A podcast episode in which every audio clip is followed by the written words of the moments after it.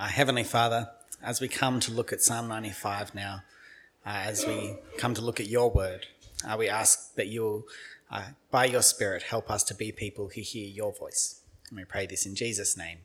Amen.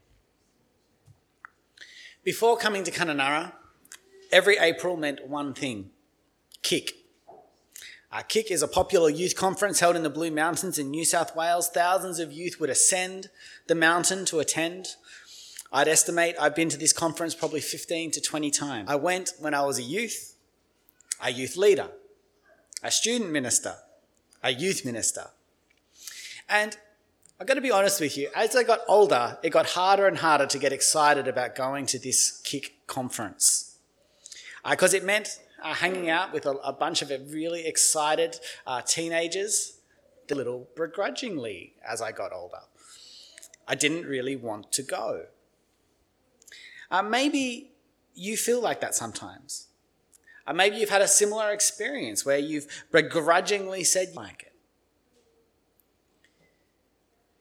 So, in those, those moments, and we do have those moments where we would prefer not to meet with God's people. It reminds us of the greatness of our God and encourages us to keep holding on to Jesus. So uh, please, if you've got your Bible there, open to Psalm 95 because we're going to spend quite a bit of time today looking at Psalm 95. And in Psalm 95, we see uh, two whats, two whys, and a warning that will show us the importance of meeting together. So let's have a look at the first what. And the first what is what are we to do? In verse 1 says, Oh, come, let us sing to the Lord. Let us make a joyful noise to the rock of our salvation. It's an encouragement to come and sing praise to God. As Christians, we sing. And unless you're at a concert or a sporting match, Australians don't tend to get together and sing. But we Christians do at church. And we sing to encourage one another. We sing uh, horizontally. That's where it says there, let us make a joyful noise. Uh, let us sing. We're, we're coming together. We're encouraging each other. Uh, but we're also singing vertically. We're singing to God, to the Lord, to the rock of our salvation. Uh, today we sing of how God has provided through the, our salvation through the rock that is Christ and we're exhorted to sing joyfully. And what joy we do have because we are saved. It's always helpful to remember that joy does not equal happiness. Joy in the Bible is not dependent on our feelings, but it's rather dependent on the fact that God is a God who fulfills his promises. It means you can come to church in a rotten mood, but you can still sing joyfully to the Lord because of what he has done for us. And that's what we see in verse 2. He says, the psalmist writes, Let us come into his presence with thanksgiving. Let us make a joyful noise to him with songs of praise. So as we sing, we, we come with thankfulness, of indebtedness, of knowing that God through Christ has done great things for us. See, the Christian will always have something to be thankful to God for. I read a, a book on Christian leadership recently, and it suggested that Christians, all Christians, not just Christian leaders, I should start their morning and finish their evening by giving thanks to God for what Christ has done for us on the cross. To help us to develop an attitude of thankfulness, of joy. And so, all Christians through Jesus have this joy of salvation, this joy of knowing God, of having eternal life. And the psalmist encourages us to sing. And here is the great thing God has given you your voice. And he doesn't care if your voice is not what you might consider a good singing voice. God knows what you sound like. And here in Psalm 95, he is encouraging us to sing. And he's encouraging us to encourage each other to sing. And so we can sing with joy, with gusto, so that is our first what. Let us come and sing to the Lord. But why? And this is where we see in verse 3. If you look at verse 3, you see the little word for, and it gives the reason why we are to come together and sing. For the Lord is a great God and a great king above all gods. In his hands are the depths of the earth. The heights of the mountains are his also. The sea is his, for he made it, and his hands formed the dry land. Why should we praise God? Well, he is our maker. And when it says that God is the king above all gods, it's not saying that there are other beings like him, that there are other deities out there. But it is making it clear that the, the idols that humans create, the little g gods that we create and worship instead of him, do not rule. Instead, our God who created all things rules over all. At Google, uh, they used to have a 20% day, uh, maybe they still do, uh, where an employee could spend 20% of their time uh, tinkering and creating.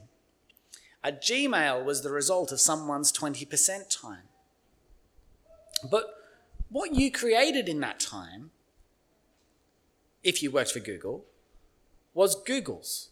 They owned it, they ruled over it, they decided whether it saw the light of day or not. Well, in the same way, the world is God's, He is King's. Even if humans create idols, they are still in God's domain. They exercise no power over Him, He exercises power over them. See, God, do you see what it says here in the psalm? God may, he is our maker. He is the one that fashioned the oceans. He dug its depths. Our God built the mountains and put them in place. Our God divided the waters between land and sea. Our God has immense power, more than we could possibly fathom. He deserves that we sing about him and praise him and give him thanks. He created this world and he created you and me. Uh, in the subconscious of many Australians is the belief that we are not created, that we are a happy accident of evolutionary process. But if we're thinking that, it means we're not praising God. And it means we're tempted to think that humans, you and me, are the most powerful beings in this world. But Psalm 95 is a helpful reminder that our God is our maker. He made this world, He made us, and there is nothing more powerful than Him. And as we meet this morning, we also know that uh, God made the world, the Trinity, both, not both, all three God the Father, God the uh, Son, and God the Spirit were involved in the event of creating, creating the world, creating us.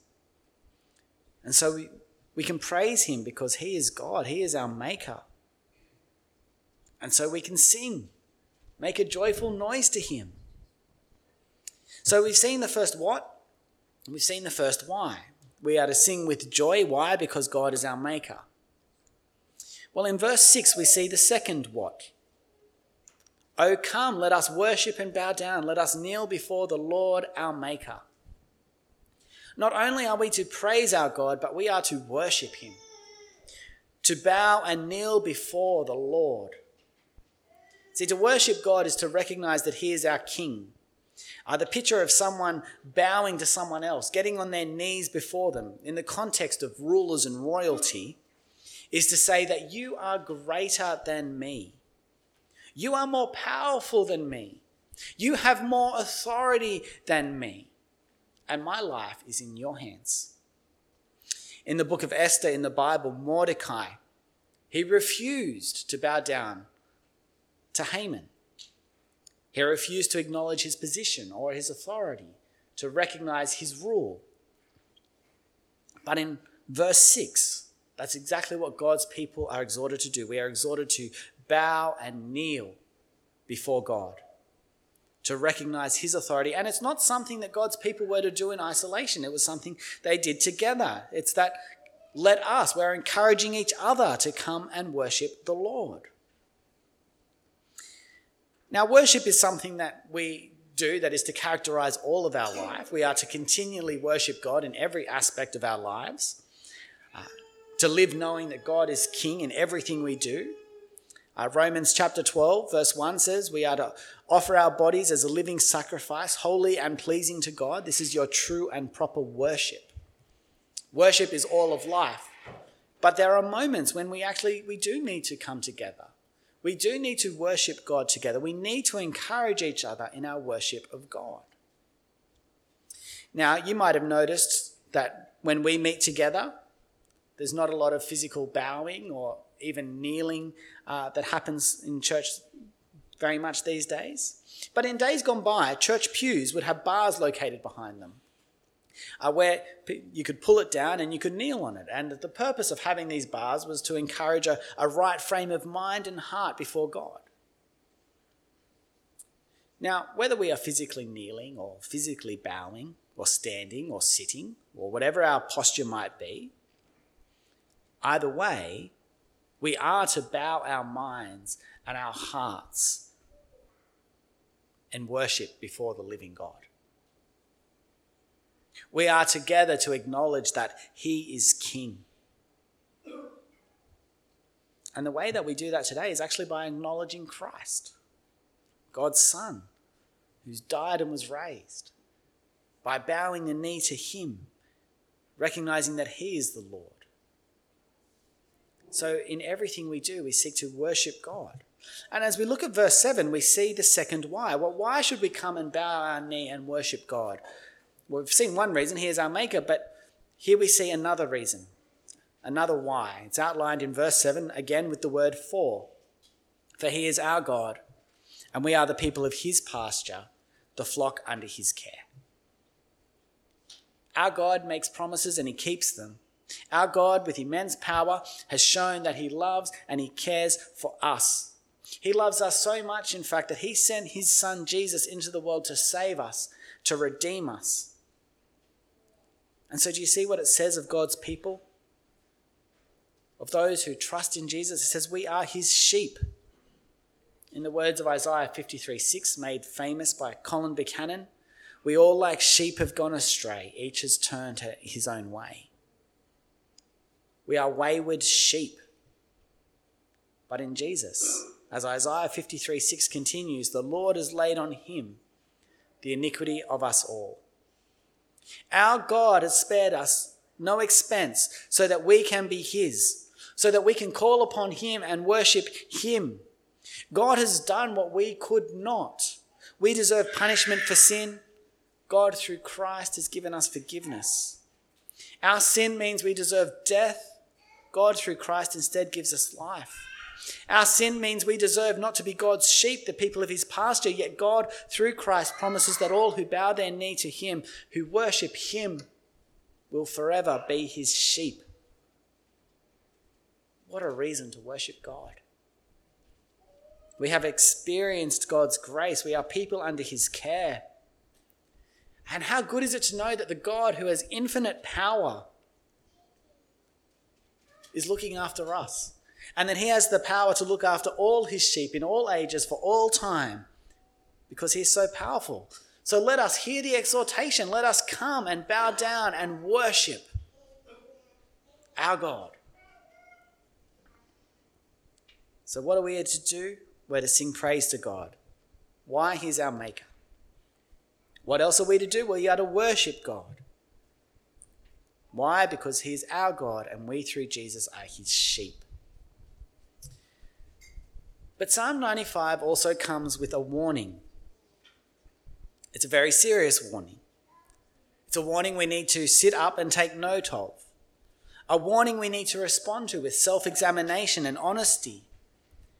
Because if we don't heed this warning, our eternal future with God is at risk. You see it there in verse 7. Today, if you would Hear his voice. Do not harden your hearts as you did at Meribah, as you did that day at Massah in the wilderness. The warning is this when God speaks, make sure you listen. So, what happened at Meribah and Massah? Well, we, we had it read from Exodus 17 earlier. God's people, God's sheep rebelled against God. They forgot the power of God. They forgot how he had miraculously saved them from Egypt. They'd seen God's marvels. They'd seen him dry up the Red Sea, send plagues on Egypt. Surely it would be no small thing for God to be able to provide water in the desert for his own sheep. But yet, that's what the issue is here at Meribah and Massah. The people harden their hearts towards God. And so Moses says in verse 7 that he named the place Massah and Meribah because of the quarreling of the people of Israel, because they tested the Lord by saying, Is the Lord among us or not? And if we flick back to our psalm, Psalm 95, it says in verse 9, When your fathers put me to the test and put me to the proof, though they had seen my work. They tested God, they heard God's voice, but they hardened their hearts. They did not believe God. They failed to believe God's good word. They failed to believe God's good promise. And his good promise for them at the time was that he was leading them into the promised land, a land described as a good and spacious land flowing with milk and honey. Instead, they asked, Is the Lord even among us? And as a result, in verse 10 and 11, they become the recipients of God's anger. For 40 years, God says in verse 10, I loathed that generation and said, They are a people who go astray in their heart and have not known my ways. And then ultimately in verse 11, it means that they do not enter the promised land. He says, Therefore I swore my wrath, they will not enter my rest. They didn't believe the promise of God, and so they missed out on the promise of God. See, unbelief and hard hearts will stop us from wanting to praise God, will stop us from wanting to worship Him, will stop us from believing Him. And as we saw in Hebrews chapter 3, this warning is for us here today. Today, if you hear His voice, do not harden your hearts. Do not follow the example of the Israelites in the desert. We are in the, as the writer of the Hebrews, encouraged, exhorted. He says, Brothers and sisters, see to it that none of you has a sinful, unbelieving heart that turns away from the living God. That would be a tragedy to turn away from God, to not enter his rest. We need to make sure that we keep holding on to Jesus. He is the one who will bring us into the eternal rest. But if we stop listening to God, we will turn away from Him. We will turn away from the eternal promised rest that Jesus offers us. And so we need to heed this warning. It is a serious warning with serious eternal consequences. And so, with this very serious warning comes a very serious question Is your heart hard towards God's voice? Is your heart like a polished car where the water just beads straight off? You hear God's word and just goes, or is your heart like a sponge that soaks up God's word? See, where we hear God's voice is in the Bible. The Bible was not only superintended by the Holy Spirit of God as it was written by human authors, the Bible was also breathed out by the Holy Spirit. Uh, God's words are in this book. Do you want to hear God's voice? Open the Bible. Ask God through the Holy Spirit to open up its truth to you. It's a treasure trove. It's sitting there ready for us to mine, to learn about what God is like, to learn about what He has done for us in the Lord Jesus Christ, to find out about the salvation that He gives us. It's like in the Disney movie, Aladdin. There's this cave called the Cave of Wonders, and inside this cave, it's, it's full of priceless treasures. That is the Bible.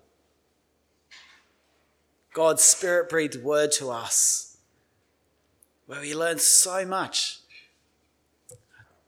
And 1 Timothy, oh, sorry, it's 2 Timothy, uh, chapter 3, talks about how in this word, it makes us wise for salvation. Uh, Billy Graham said, If you're ignorant of God's word, you will always be ignorant of God's will. Are you hearing God's voice? Are you opening your Bible? There's a trend in our time, even amongst Christians, to not read the Bible. Uh, in Aladdin, he could see all this priceless treasure, but he was not able to touch it. And that's how sometimes we treat God's word. We effectively throw the Bible in the bin. You know, maybe it's in a position of prominence in our house on the, the bedside table, on the bookshelf, but not open, not being read. Maybe you've diligently downloaded the Bible app on your phone, but you don't open it.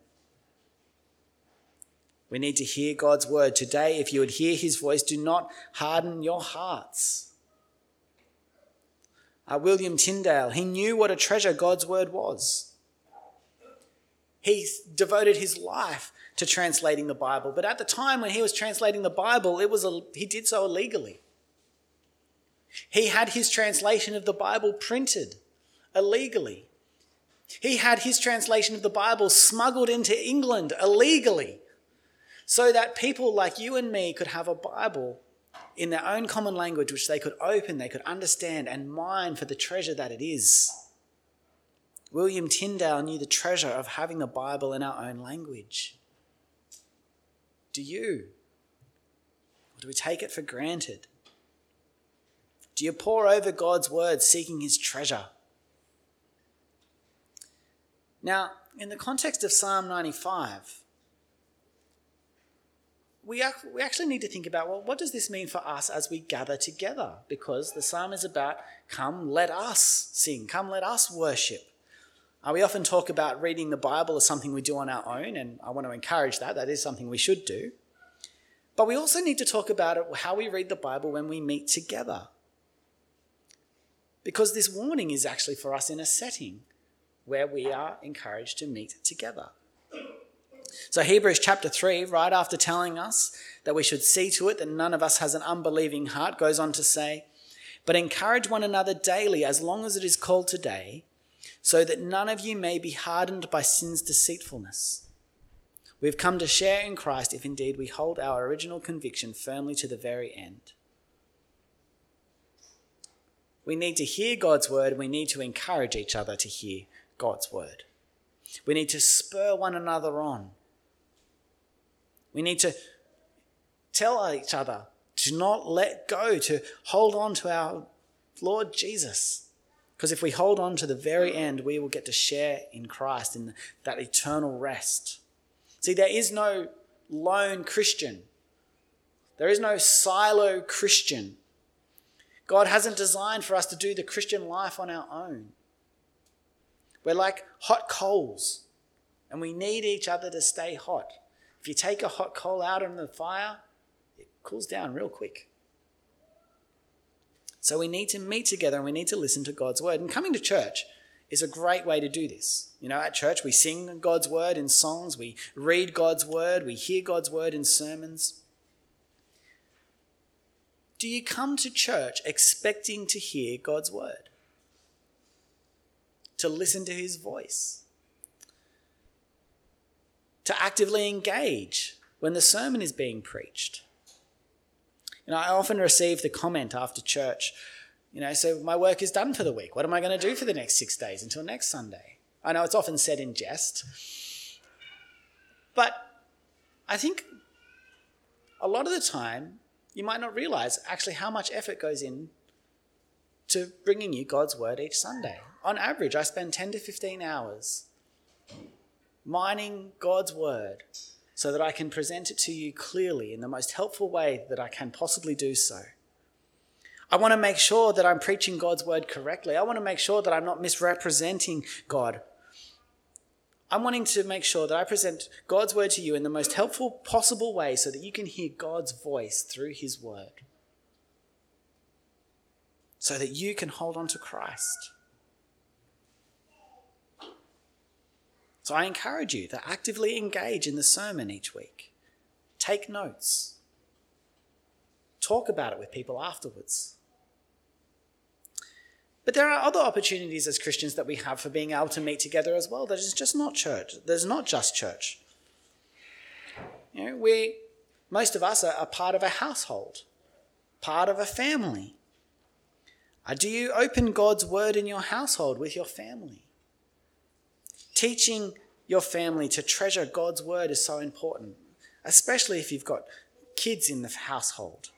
You know, after dinner in our house, we have a Bible time, and uh, we use kids' Bibles. Uh, with our older kids, we've started reading with a full translation, the International Children's Bible. And we also use this devotional tool, which guides you through the Bible, four or five verses at a time. We, we chop and change. We use different resources and different tools at different times. Uh, but what's important is just actually opening God's Word treasuring God's word together as a family. Maybe that's not your situation. There are other ways to meet with other Christians through the week.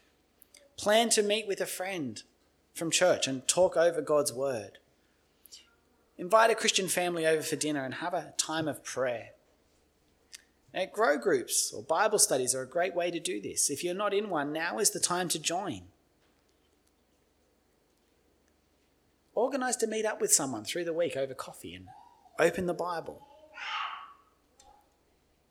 We need to create ways where we can encourage each other to be people who are listening to the voice of God, who are putting it into practice. So we need to heed the warning. Listen to God's voice. And what happens when we meet together? Well, let me tell you about Kick. It happens in April every year, and I've been 15 to 20 times, I'd always come home from that conference rebuked. Because at the end of the conference, I would come away energized. I would come away encouraged. I might come away sleep deprived. But I didn't mind.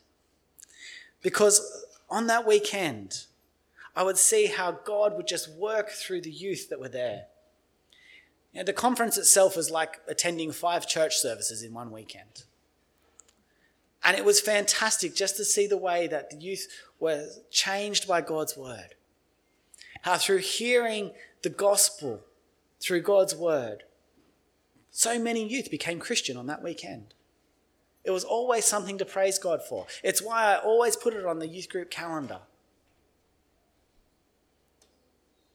I would come away myself encouraged, on fire, wanting to get into God's word, wanting to teach the youth more of God's word, wanting myself to read God's word more. And that's what happens when we meet with other Christians, when we are encouraging each other to listen to God's word. We spur one another on. We're like hot coals, just making each other hotter. And that's the same with church. That's what we should be doing when we come to church. Encouraging each other, spurring one another on, helping us to be people who listen to God's voice so that we will not be like the people in, the, in Meribah or at Massah. So, what are we to do? We are to praise God and worship Him together. Why? Because God is our Maker and He's the one who gives us salvation.